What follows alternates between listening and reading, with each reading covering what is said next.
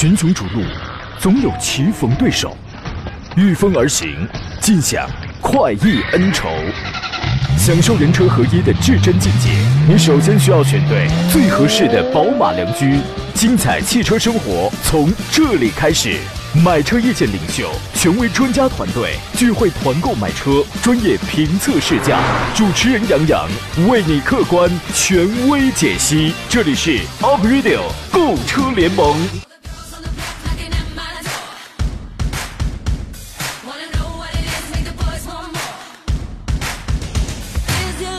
来吧，诸位！周一上午，神龙小广 April 购车联盟再次开拔启航了。我是杨洋，在济南问候全省的汽车人朋友。刚刚过完了二月二，正是意气风发、大干一场之时。如果说这一天你为自己定了一个小目标或者一个小愿望、小愿望的话，那就得好好干啊！我想起一个故事，说有一个人呢，天天祈求老天，说求求你了，让我中个彩票吧，让我中一千万吧。求了整两年，老天实在看不下去了，您倒是去买一张彩票啊！还有一故事，说这个网上呢有一个调查，问假如给你两万块钱，让你抽你老公一巴掌，你会愿意吗？我跟你讲，很多时候这个上网啊，最大的乐趣，它的精华呀，都在评论里，你懂得。其中有一条很精彩，答：我能一直删到成为世界首富为止。啊，这个这可真是一个意气风发的妇女，这是。两个两个故事说明什么呢？说明任何目标、任何心愿啊，你都得干点儿啊，是吧？今天一个小时，欢迎跟我们来干点和汽车有关的事情，咱们探讨解答一下买车选车的专业问题。当你不知道该买什么车了，决定不了挑选哪一个最适合自个儿了，欢迎跟我们来联络啊！直播间两个号码已经开通了：零五三幺八二九二六零六零、零五三幺八二九二七零七零。另外，您还可以通过几种网络互动方式跟我来交流。新浪微博你可以关注并且直接圈圈一我。无论在节目上、节目以外的时间，关关呃关于汽车有关的一些问题，您都可以直接来艾特我啊！山东交广杨洋侃车，我们车友群暂时已经满员了啊，这回头我们清。理一下，那么另外呢，关注微信公众账号“山东交通广播”，节目上跟我互动。节目以外，请通过山东交广杨洋看团的微信公众号给我留言来互动啊。今天做上课呢是济南天天拍车的专家，意气风发的石占平石老师，你好，石老师。哎，杨洋好，各位车友好。这个朋友圈里昨天可谓遍地都是终于减去三千烦恼四的人啊，你呢？啊，没有没有，我可能不需要，不需要。是石老师最近呢？有点这个趋势啊，趋向于赵林 啊，你你们俩不能再剪了，你们那你们俩如果说剪掉头发就是剪掉回忆的话，那你那那你们俩这可都快回忆了，好吧？对你俩都快失忆了，你知道吗？你俩都这都快失忆了啊！我也挺想失忆的哈，我也太想失忆了。咱们今天节目一开始，先从最近这两天吧，上周上市的几款新车开始说起。各位，请马上酝酿关于你的选车买车的问题啊！有人来了这么早啊？来了呀，黄先生啊，那那得嘞，那那咱们就先接黄先生电话吧。你好，黄先生。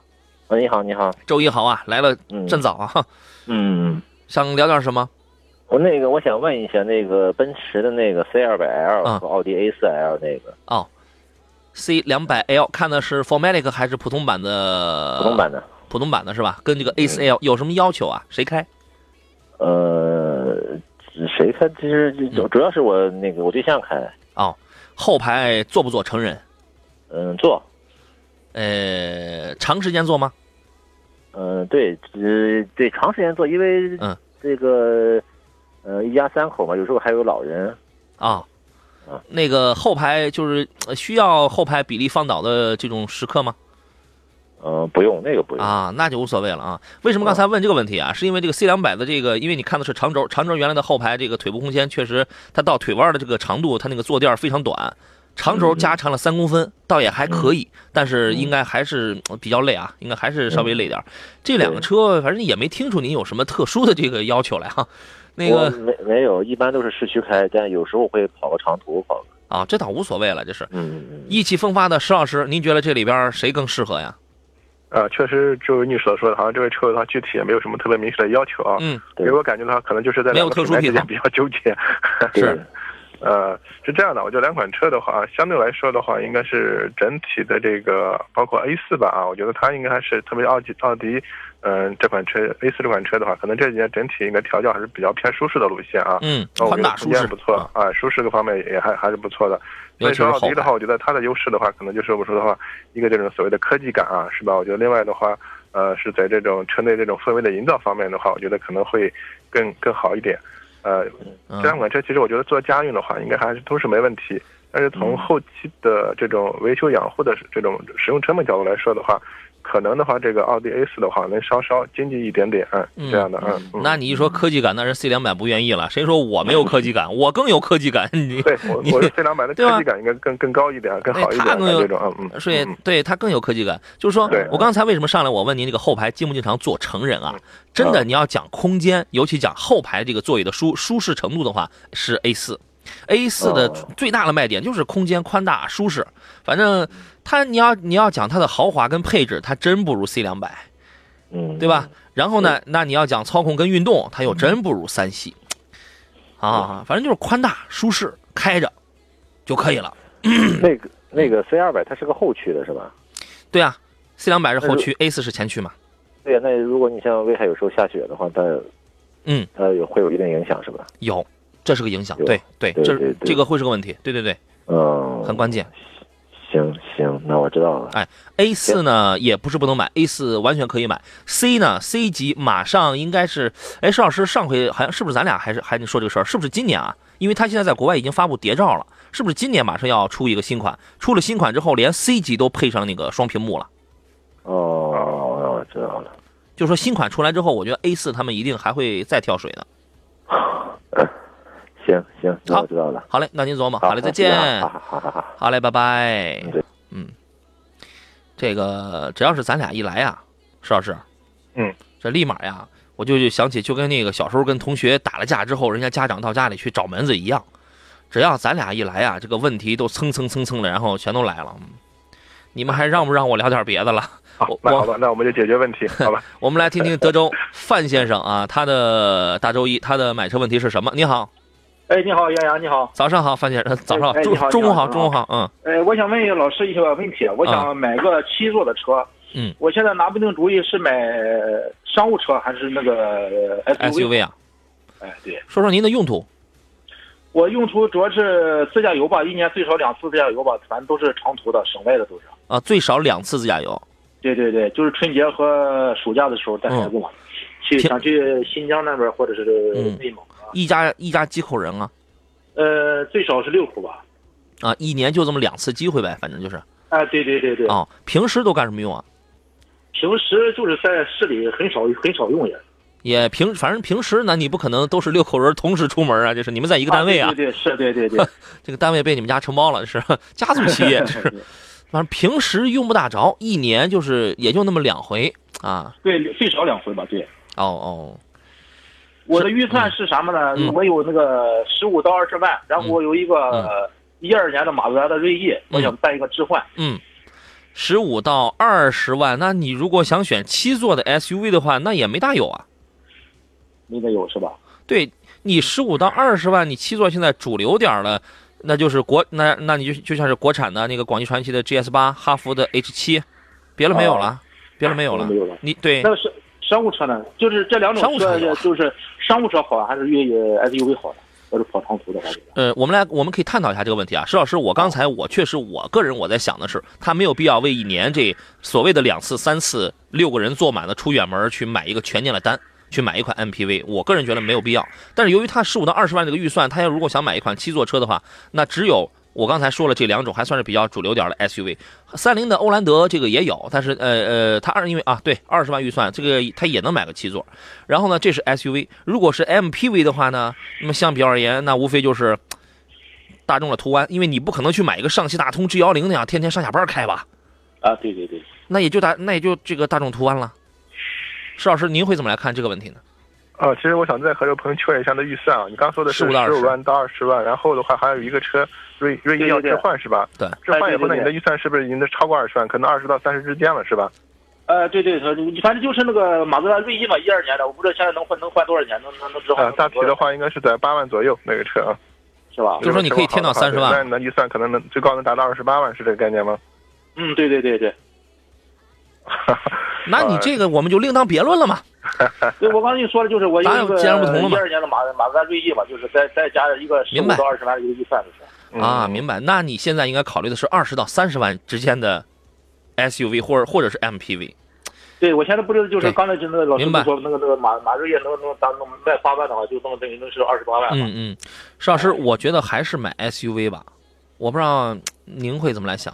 啊，其实我觉得是这是这样的啊，我觉得朋友刚才一直在强调自驾游这种情况啊，我们说这个。SUV 和 MPV 的话，我觉得最大差别的话，可能是 MPV 首先它可能是它空间优势，是吧？特别是第三排的一些 MPV 的空间可能要比 SUV 好一点。对，之所以我们选一个空间比较大的 SUV 的话，就是要兼顾它的通过性和它的这种空间，是吧？兼顾的话，可能我觉得这个 SUV 更更适合一点。好，咱们先说到这儿，两位在电话上先都不要掉呃那个掉电话，我们稍微一等，马上回来啊。好了，继续回到节目当中。针对刚才这位听众的需求，我个人的想给的一个建议是，尽量考虑一款 SUV 产品。然后石老师刚才听上去也像是这么个答案。我们车友群里的老朋友说，根据这哥们的需求啊，还是 SUV 比较合适，但是预算受限制的，最好能够上一台四驱的 SUV。其实在这个价位也能选到一些，比如说二十万左右起价的那种四驱的 SUV。但是很遗憾，呃，凡是这个价位起价的这种四驱的七座的这种啊，价格那除非那是像是锐界那样的四驱豪锐，三十一万优惠三四万之后，然后下来大概大概也在三十以内啊。其他的基本上这个预算那都是要高一点点嘛啊，石老师刚才这个您那话还没有说完，请继续。啊，队长，如果这个这个价位区间呢，如果选 SUV 的话，我觉得可能就是比较主流那么几款嘛，你像汉兰达、锐界啊，我觉得车型的话整体都是七座啊。哎，还还还是不错的啊。嗯，如果这个价位选我们说 MPV 的话，我觉得你像什么奥德赛、奥德赛、艾力绅 G 幺八、八艾力绅是吧？对，这车它的整体的空间和舒适度的话，肯定要比同级别的 SUV 要好一些。嗯嗯，它的舒适度肯定要高，但是你一年你两次、三次、四次这种远足，就是有没有必要？我觉得这个也分人啊。呃，您可能您个人觉得，哎，我为了这几回要舒服的话，我也我也有必要去买一台这样的车。如果您是这种想法的话，那我觉得这就拦不住了。如果不是的话，嗯，更加理性一点的话，我认为啊，确实还是选择一款 SUV，一款七座的 SUV，啊，偶尔要出去的话，你要么是拿这个车临时应急，要么呢直接就去借一台车或者租一台 MPV 啊。哦，您觉得呢？行行。现我现在就是拿不准主意，我问老师听听你们的意见就是。嗯，我们建议是买 SUV，SUV 是吧？对，行行，SUV 那个是首选是什么呢？哪个车呢？呃，汉兰达跟锐界这两个都可以啊，这两个有有那个七座。我看到我们有朋友给您推荐柯迪亚克的顶配。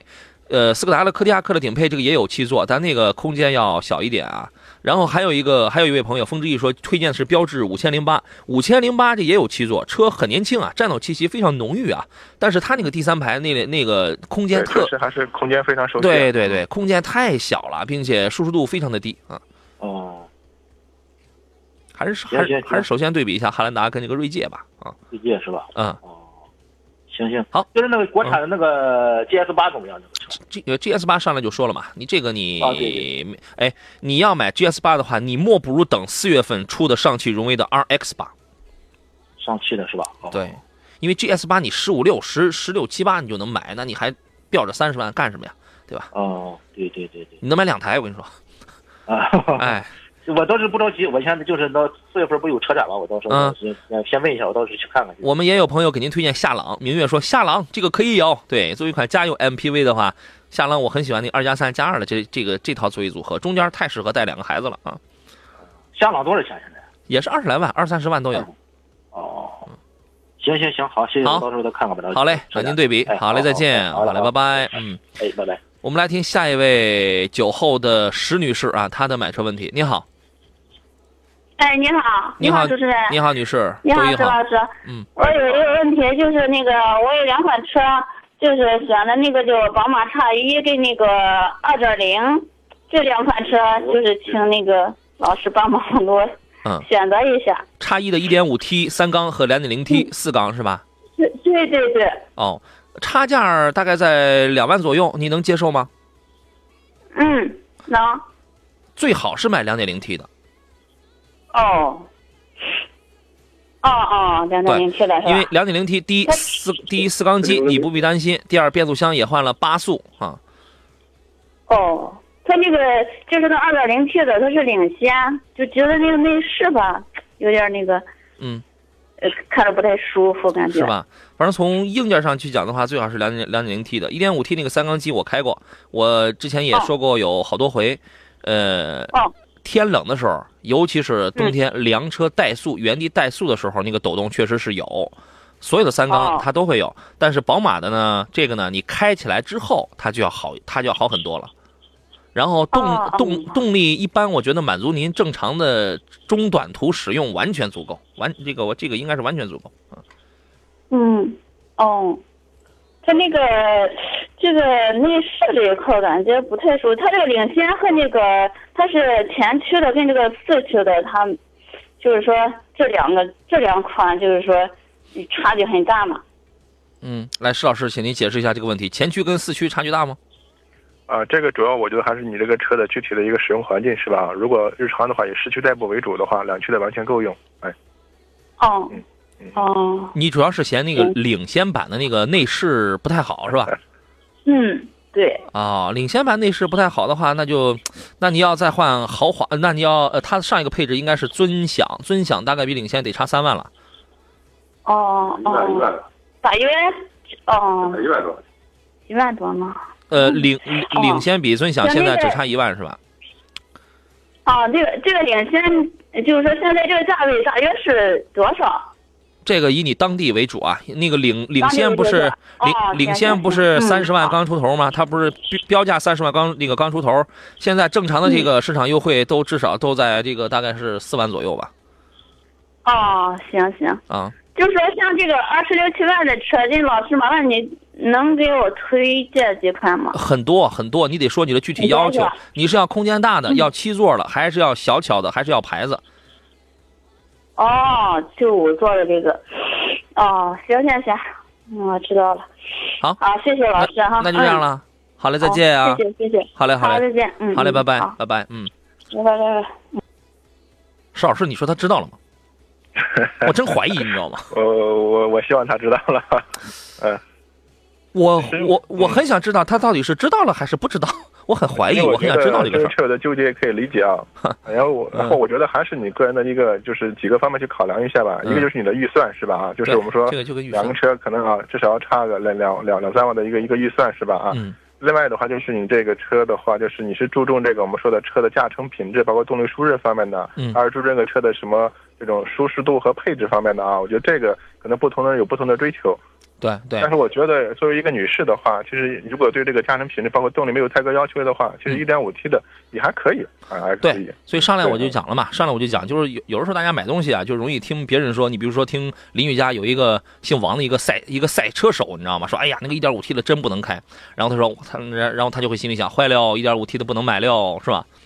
这个有些有很多东西你不能听别人说，就是你你你一开始我都告诉你它的优点是什么，它的缺点是什么，它那个在什么样情况下它可能会出现什么样的问题，我都告诉你。那么你剩下了，那你就根据自己的预算，根据我们告诉你的，然后你自己那去判断，这就好了。你永远选择的权利永远是在你的手里，我只负责客观公正的，我去告诉你啊。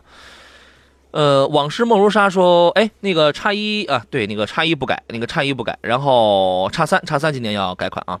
往事梦如沙说，杨洋你好，现款的雅阁的2.0的舒适值得抄底儿吗？家用车迈腾和现款雅阁哪个更适合家用省心？舒适版的是多少钱是比较合适？舒适版现在差不多也就在十五左右了，那个呃十五十五十五十六的吧。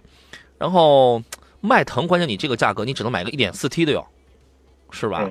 对，嗯，哪个合适啊？我就我觉得还是 2.0T 的，呃，不还是2.0升的这个雅阁要合适啊。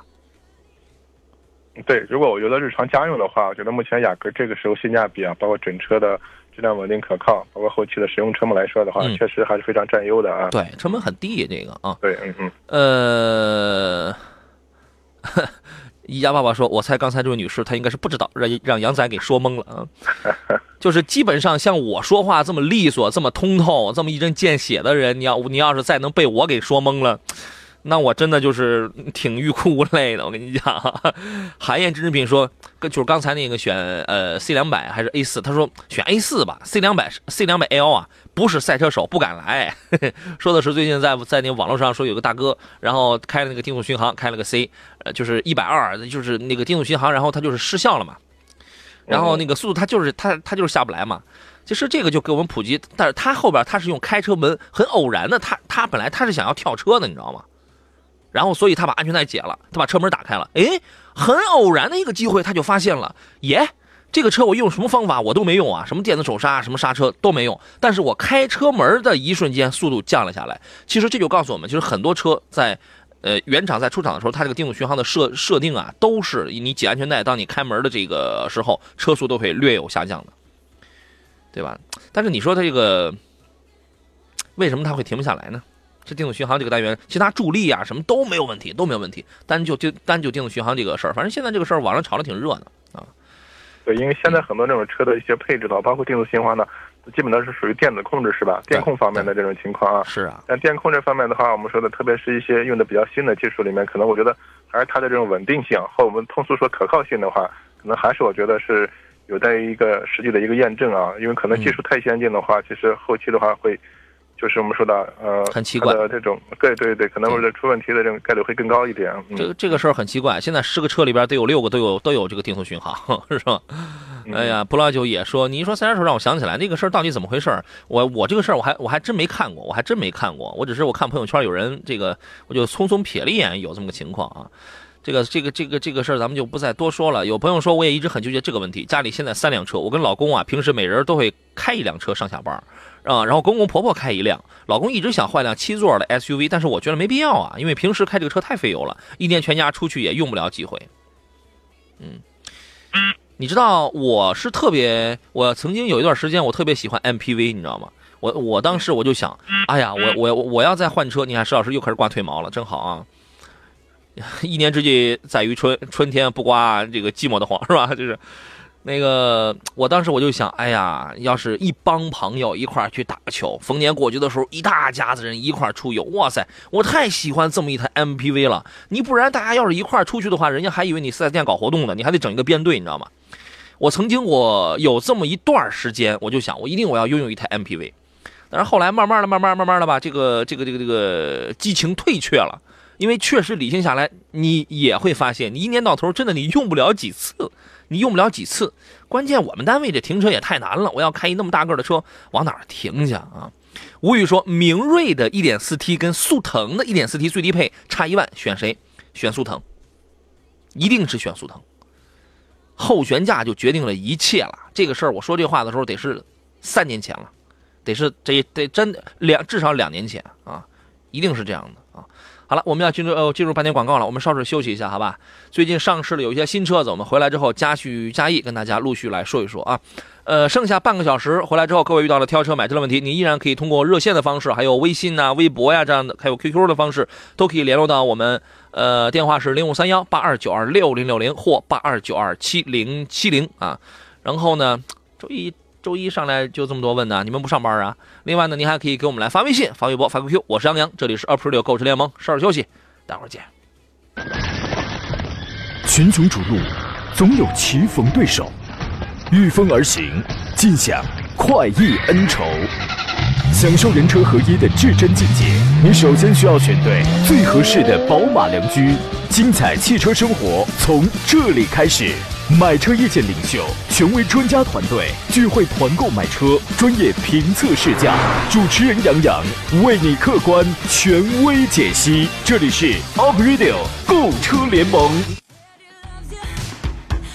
好了，各位，我们继续回到节目当中，我是杨洋，这里是星期为您直播的 April 购车联盟，剩下半个钟头，每天的直播啊，周一到周五每天的直播就是十一点到十二点这一个小时啊，一个小时我们能解答很多这个挑车买车的问题了。有问题您可以通过直播间的两路热线零五三幺八二九二六零六零八二九二七零七零直接打电话跟我们来进行交流。夜行者说，刚才那位女士啊，把把电话挂了以后，突然觉得自己的这个电话是不是白打了？说是听懂了，那实际上我怀疑她是不是没听懂啊？明显她太紧张了。杨仔，你的问题好像是把她给问懵了。那我应该怎么调整？你们平平心而论啊，平心而论，刚才我问的那些问题，是不是就是和我平时那是一样的？是不是都是就是站在他的角度上，在帮助他，在问在点子上的一些问题？哈，那你这个，我应该注意一下语调、语气，对吧？哎，哼哼的那种，哼哼的那种，温馨的那种啊。行，我们以后，所以石老师，嗯，你看。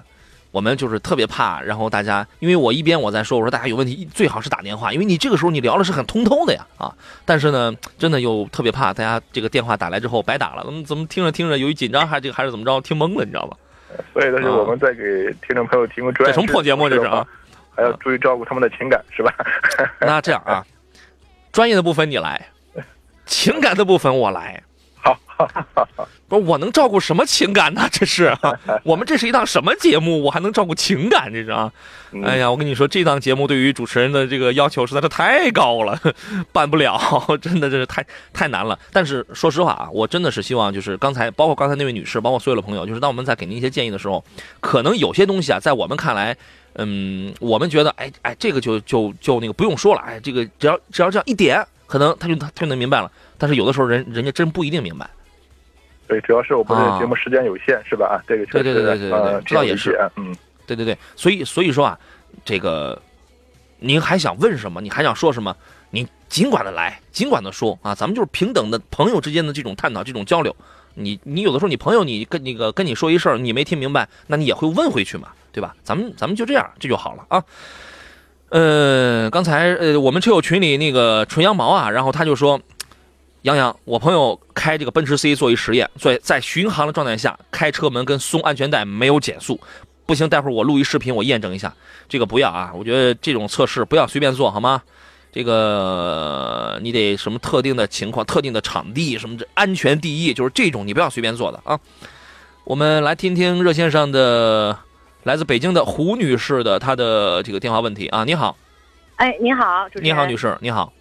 嗯，我想就是近期我想购买一辆，呃，呃，价值在价格在七十万左右的，就是越野车，用于就是城市这种道路。嗯。嗯，我因为我是经商嘛，我就现在在奥迪嗯。Q 七嗯。和那个奔驰还有嗯。呃，就其他款式我也不太清楚，就是商务一点的。嗯嗯。大概七十万，就是裸车七十万左右，应该选择一个什么样的就是配置？嗯嗯，因为 Q 七我我是去呃四 S 店看过，嗯嗯，它有呃三点三点零和二点零这种嗯这种区别，嗯嗯，但是它那个嗯汽车就是外观上并没有标出来，它是那个什么后面是四尾标啊尾标上没有标出来，就是对四零四五。二零四五什么 TFSI 这种，嗯，就是我觉得就是从如果是从嗯就是所谓的面子呀，或者是这种，好像二点零和三点零就是区别大嘛，我应该怎么选择？这个车就是您开是吧？对，就是我开。嗯，女士开，然后它有五座和七座选择，我想要五座。嗯嗯嗯，如果是您开的话，我觉得两点零 T 跟三点零 T 应该是区别不会太大。石老师，你认为？对吧？你多两个缸跟少两个缸，这个应该区别应该不会太大。这个如果是您开的话啊，就它的二点零、三点零，主要是用于什么样的路况和这个就是使用的这种呃机会，还是要越野吗？就是要越不了野复杂的那种。Q 七越不了野，Q 七真正的它能一定程度上它能玩一玩，它能到野外去玩一玩，能够应对正常的这个沙石雨雪路面。的排量就是三点零。这个啊，车在那儿了。对，这个主要两吨多重的车的动力动力表现方面的差别，这种情况。举一个最简单的例子啊，同样的话，我们说这个车辆起步的话，你二点零可能起步的速度要比三点三点零 T 的起步速度要慢，晓得意思吗？等会儿，等会儿，等会儿，这是什么噪音？这是啊？哎，对了，嘿，对，你看人家宜家爸爸提醒的特别对，杨仔，请注意你的情感啊！对对对对对，是的，是的，是的，我得注意我的情感。来，石老，这个来，请石老师来给予这个问题做出正确的回答。啊，其实是这样的。其实刚才我前面也说过的啊，其实不同排量的话，这个和车辆的这种动力啊直接相关的。往往动力的话又和性能相关的。我们就举个最简单的例子，像你开二点零的和三点零 T 的这个奥迪奥迪 Q 七的话，嗯，同样的话，可能在起步阶段的话，我们说这个奥迪三点零的可能我们说跑的会起步速度会更快一点，就是其实提速会更快一点。可能二点零我们说通的稍微肉一点。嗯，我觉得这是它在日常驾驶中的一个比较大的一个差别。这个是如果的话，你平时没有这种激烈驾驶的习惯是吧？或者不喜欢开快车的话，我觉得二点零的完全够用啊。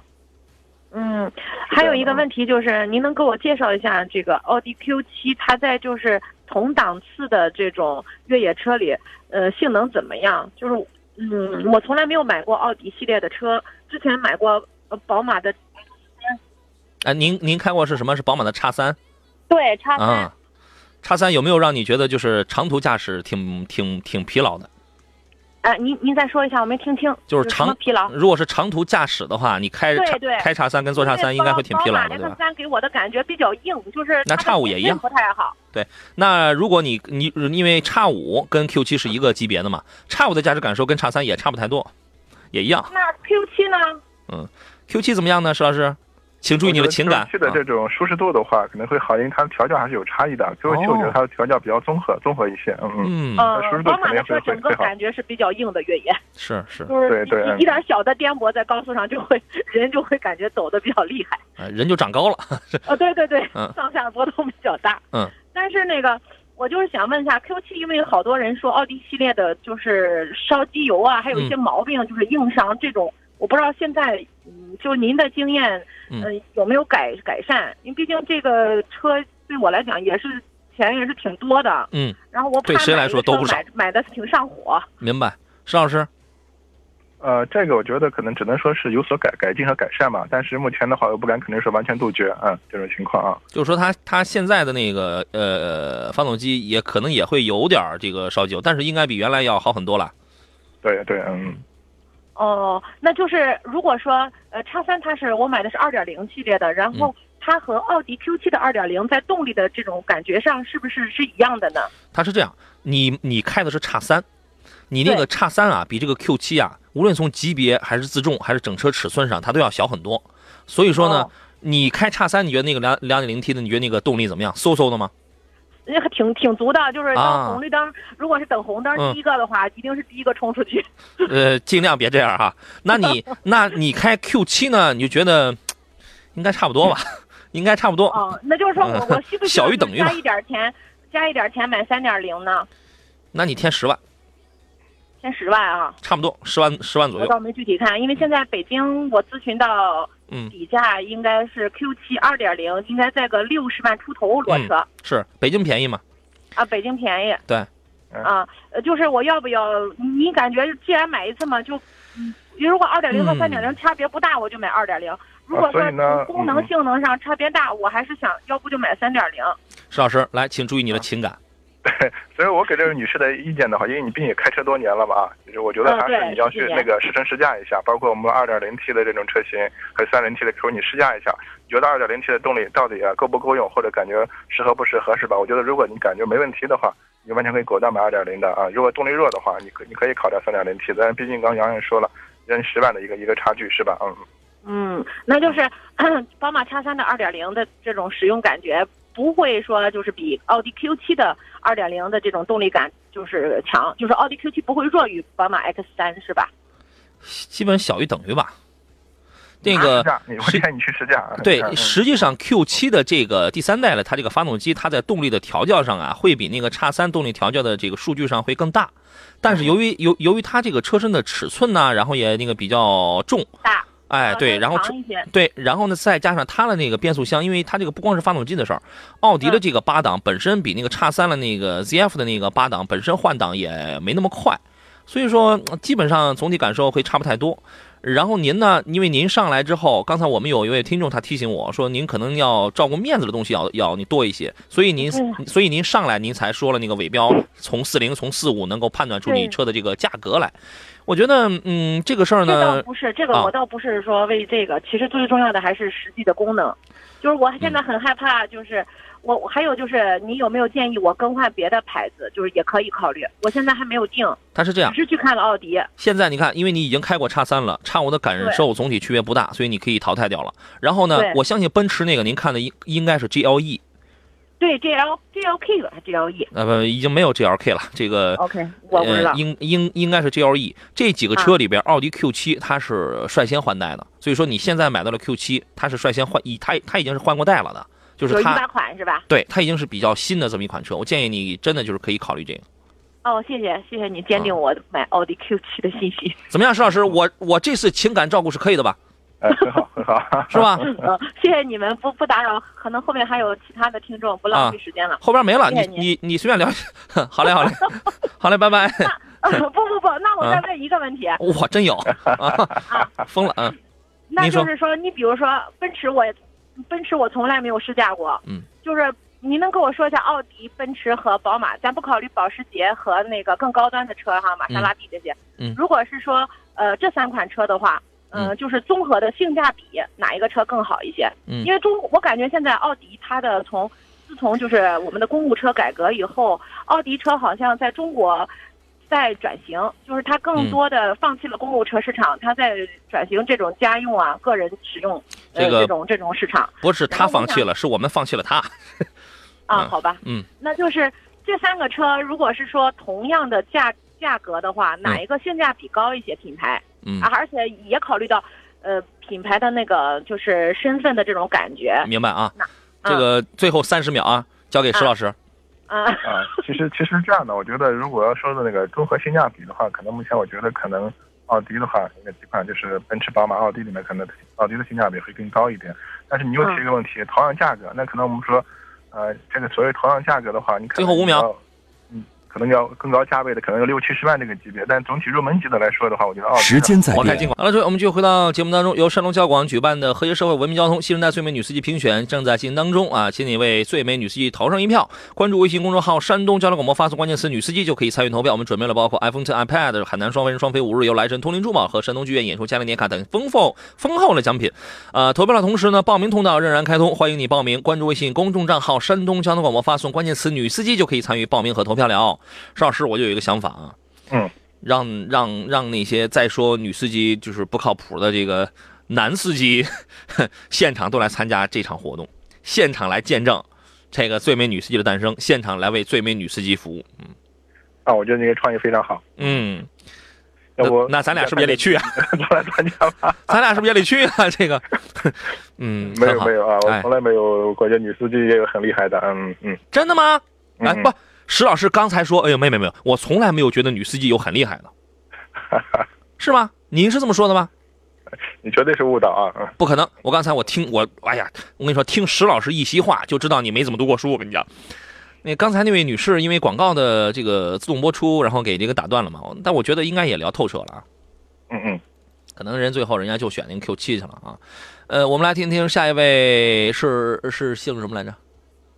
李先生是吧？啊，你好，李先生。”哎喂，你好，你好，李先生，老师好，嗯，你好，请讲。那个，我我那个想想买那个想买一台车，就是，呃，价格是在十五万元左右的这个 SUV。嗯，有看好的吗？前几前几天我和我媳妇去看了几辆。嗯。然后看的是长城的 H 六一七那个换代的那个。嗯。然后还有一个是长安的 CS 七五。啊。呃，还有一个起亚的智跑。现代的三五，还有一个纳智捷的 U 六，嗯，就这几款车看的。这是这五，这算是五款车，这是您最后挑选完了剩下的了，是吧？对对对对。先淘汰掉纳智捷 U 六，因为这个车连连经销商都撤了，你还买它干什么呀？哦哦。你那我我们我们东营这边还有在还有在卖这个 U 六，但是呃，我注意情感哈，我。情感上我争取打动你啊，但是你真的不知道那家 经销商什么时候他可能就撤了。哦，这个情况是吧？对对，真的，济南的已经撤了。哦，然后剩下的这四个呢？剩下这四个哪个已经？剩下了哈弗的 H 六、长安 CS 七五，呃，还有那个那个那个那个那个谁来着？啊，起亚的智跑、智跑和 X 三五。嗯。啊，对对对。哦。嗯，邵老师，您觉得这几款主打家庭使用的 SUV 怎么这个怎么样呢？啊，其实我觉得这也是就很多车非常纠结的啊，可能这个预算就是选合资啊，还是选选我们自主品牌的车型是吧？啊，嗯，其实这两年我觉得日这个韩系车啊，包括这个起亚和现代吧，整体这个新车的这个价格降的特别厉害，嗯，呃，导致的话，包括一些车辆的我的减配这种情况，我觉得也是非常严重的啊，这种情况，其实包括前面这两款车，我觉得都是存在这种情况的啊。所以的话，就像这个车友的话，其实我更推荐啊，你可以重点的话在哈弗 H 六和这个长安 CS 七五之间啊去选择一下，因为这两款车毕竟上市的时间、针对城市度、它的保有量各个方面，我觉得啊都是不错的，是吧？嗯嗯。嗯，那个老师主要是，主要是我媳妇吧，她相中了那台那个起亚的智，她她相中了那那那个样式，就就喜欢就就非要买那个，然后我呢就是。还是想听听那个别的老师的意见，那个建议，嗯，什么车比较好一点？智跑不是不能买，就是，那这样那这样就好了，就是我们直接说优点跟缺点就好了，对吧？对，我觉得这种问题那没没必要犹豫啊，那听老婆的好吧，就这样啊。嗯，你你现在是只注重情感，不注重技术了，你知道吗？呃。智跑有什么优点啊？我我觉得挺经典了，它没什么大的毛病。我觉得外观合资品牌，它没它没有大毛病。空间啊，综合来表现还是不错的。对，其其缺点就在于一个是隔音差，嗯嗯，哎，然后塑料原件做的比较，这个用的比较多，胎噪跟风噪确实要大，然后整整车的静音做了一般，其他的我觉得也都还好。呃，另外的话，其实我们现在遇到的这是呃前年的，包括智跑，还有那个相对一些哎三五这种车型的话。可能一些车的话，包括这种生锈啊，包括天窗生锈啊，就是腐锈蚀的很严重啊。普遍吗？我觉得这还是在材料材质方面还是有有问题。嗯嗯。呃，这个普遍吗？呃，还是很普遍的。嗯。怎么办？我我哎呀，我我主要是，其实呢，我是看好了这个 S 六。说实话，这个这个，我就害怕买这个那个国家的车以后加油怕加不上，就主要是这个车型。怎么加油加不上？你离话筒近点。哎那个 H 六怎么加油加不上？不是说买那个国家的车，就是那那个，它是韩系车还有日系车，以后怕那个就是在闹一些事情的时候，以后不会会贬值的更厉害，加油加不上，到时候再麻烦了。啊，不会，这个你想多了。我们就说车辆本身啊。哦，然后我我我本人比较倾向于这个 S 六这款车。哎，呃，如果是你的话，我主要看的就是一期的那个换代的红标。是二点零 T 的那个，十二万九千八那个。嗯嗯嗯嗯，配那个湿式双离合的那个吗？哎，我觉得其实这个车可以啊，石老师，我觉得这个车可以。啊，对，我觉得动力啊，空间、动力，嗯，可以这个。就是现在没有优惠，现在优惠缩水了，两千。有点高。对，长城的车就是油耗高嘛。你一年能跑多少公里啊？我一年也就是一万五吧，最多一万五啊。那你一万五那也不会高太多，你费的跟省的就差一升油嘛，一年就差一百五一一百五十升油，七块钱一升油，那您自个儿算算钱，一个月差一百块钱。哦，那那倒是倒是不多是吧？啊，对呀，我这样一说，那你自己那你也会算了，您自己也就明白了嘛。哦，行，那回去回回去我再商量商量看。哎，我还是比较喜欢这个 H 六的。行，这个摆事实、讲道理、听录音、看回放，不能动手，是吧？要注意情感交流。谢谢谢谢那个主持人，谢谢老师啊。好嘞，再见。好，嗯，好，再来，再见。这个凭什么说不能动手啊？就跟咱们不说，人家就会动手似的，关键是不敢，是吧？什么人啊，这是？哎呀，行，那咱们也没什么时间再说点别的东西了。书信小耿说：“杨洋，奔驰 C 幺八零和 A 四啊，不知道该怎么选了。我呢选 A 四，老婆选幺八零。老婆选幺八零可以，可你 C 幺八，你看谁开呀？你选那 A 四，A 四现在优惠完了，你能买个两点零 T 的吧？三十周年纪念版，然后你那个价格估计也就买个 C 幺八零 L 的一点六 T 吧。”那那就看谁开好了，怎么买划算啊？怎么办？啊，我觉得这个刚才你说的有道理，关键是谁开是吧？另外的话，两点零 T 的和一点六 T 的这个动力方面肯定会有差异啊，差挺大的。对对，嗯，差蛮大的，这是啊。这个就看谁开。如果是夫人自个儿开呢，你给他个一点六 T 的，哇，那好家伙，哇塞，我这核信号开的这速度太快了，我控制不了，那就行了。啊，如果是您开的话呢，如果家里就这一个车，您自己个开呢，那你就需要那个掂量一下这个其他的东西了啊。Vivian 说：“帅气的主持人和汽车大咖，你好，我又来了，帮朋友问问奥迪 A3 的时尚版和宝马的 118i，那那 A3 你看的就是 Limousine 三厢对吧？和 118i 的运动啊哪个会好一点呢？嗯，我总体上我是会倾向于118，只不过就是就是大家可能都会质疑它是个三缸嘛。幺幺幺幺八的，这在你的后排那个头顶上给你挖了两个洞，你知道吗？给你挖两个洞之后，你觉得，哎，哇塞，好宽敞啊！车看了这么低，头顶也擦不到顶了。一看，哇，头顶上顶顶两个洞，你知道吗？啊，空间反正都属于是比较小的那种。呃，幺幺八还能稍微好一点吧。然后一一点五 T 的这个三缸啊，这个说实话能开能用啊，中短途没问题，挺好玩的车。邵老师觉得呢？啊，其实这样的，应该是两个车的话，应该是这个。宝马的幺幺八的话，应该是款款式更新一点，是吧？啊，对，它出的晚嘛，它大概也就一年多以前嘛。对对对啊，所以我觉得可能这两款车比较的话，可能我个人也和你也会倾向一下幺幺八的这款车，嗯嗯。对。我们车友群里有朋友就是不太建议买 C 幺八零啊，说买 C 幺八零为了啥呀？就为了买个壳嘛。嗯，幺八零其实性价比蛮高的，但是我我我上个礼拜的时候我说了一句话，我说在。第一，我不主张就是买车这件事儿，我确实不主张去拿一个顶配的，过于奢靡。但是第二呢，基于这个前提下，你可以考虑一件事儿，就是在自己能承受的这个基础上，尽量去买个最大的，尽量去买自己能力范围内的一个最大的。我举的是苹果手机的那个例子嘛，六十四 G，一百二十五 G 的，您您您您您一个自个儿琢磨琢磨。你好，明天说现代新款的，现代新款的昂克诺可以入手吗？对不起，这个车我还没有看过。现代新出了一个车叫昂克诺吗？呃，这个我也不太确定啊，好像之前应该有一款，相对是一个 SUV 吧，应该是一款，但是我不确定啊，这款车。对啊，sorry 啊，我们孤陋寡闻了，容我们再研究一下。呃，再看一下其他朋友的问题。葡萄酒，这是给您的啊，这给您一个建议，说石老师，此刻舅舅安全了，请大胆的拿起推子吧。过 完了是吧？五虎上将说，丰田的 RAV4，还有那个奇骏2.0和柯迪亚克 1.8T 家用，要求的就是皮实耐用。嗯，最大的区别其实在于驾驶感、驾驶感受跟那个后期的成本，对吧？啊，对，因为这特别是前两款车，我觉得上市时间都比较比较早了，是吧？嗯。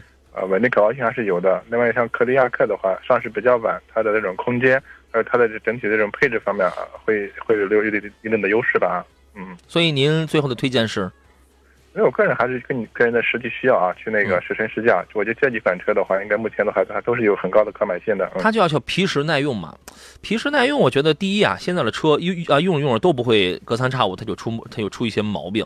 我们看到三幺五也好，看到一些其他有一些维权也好，其实那个确实是也也存在着，因为这个话还不能说还不能说太绝对，确实也存在着大批量、大面积的那种事儿。有的车呢，它它很稳定，但是再稳定的车，它有的它也能爆出来一些个别的批次的这样的问题，所以你很难说谁就批示了，谁就耐用了，或者谁不批示，谁不耐用了，这个真的很难。驾驶感受上去讲，柯迪亚克要要要更澎湃，其那个挺四平八稳的。然后养护成本上，柯迪亚克养养护一回大概是七百元左右，然后那个那两个养护一回差不多都在都在四百块左右啊，您自个儿去计算一下啊。总体来讲的话，应该是前两个相对而言要稍微要呃好养活，我们用好养活这个词儿吧啊。今天时间关系，我们节目就到暂时到这儿，还有很多没有聊完的话题啊，明天上午咱们再接着聊吧。感谢石安平老师，再见喽。好，再见。嗯，感谢电幕前诸位，我是杨洋。明天中午的十一点，我们准时再见。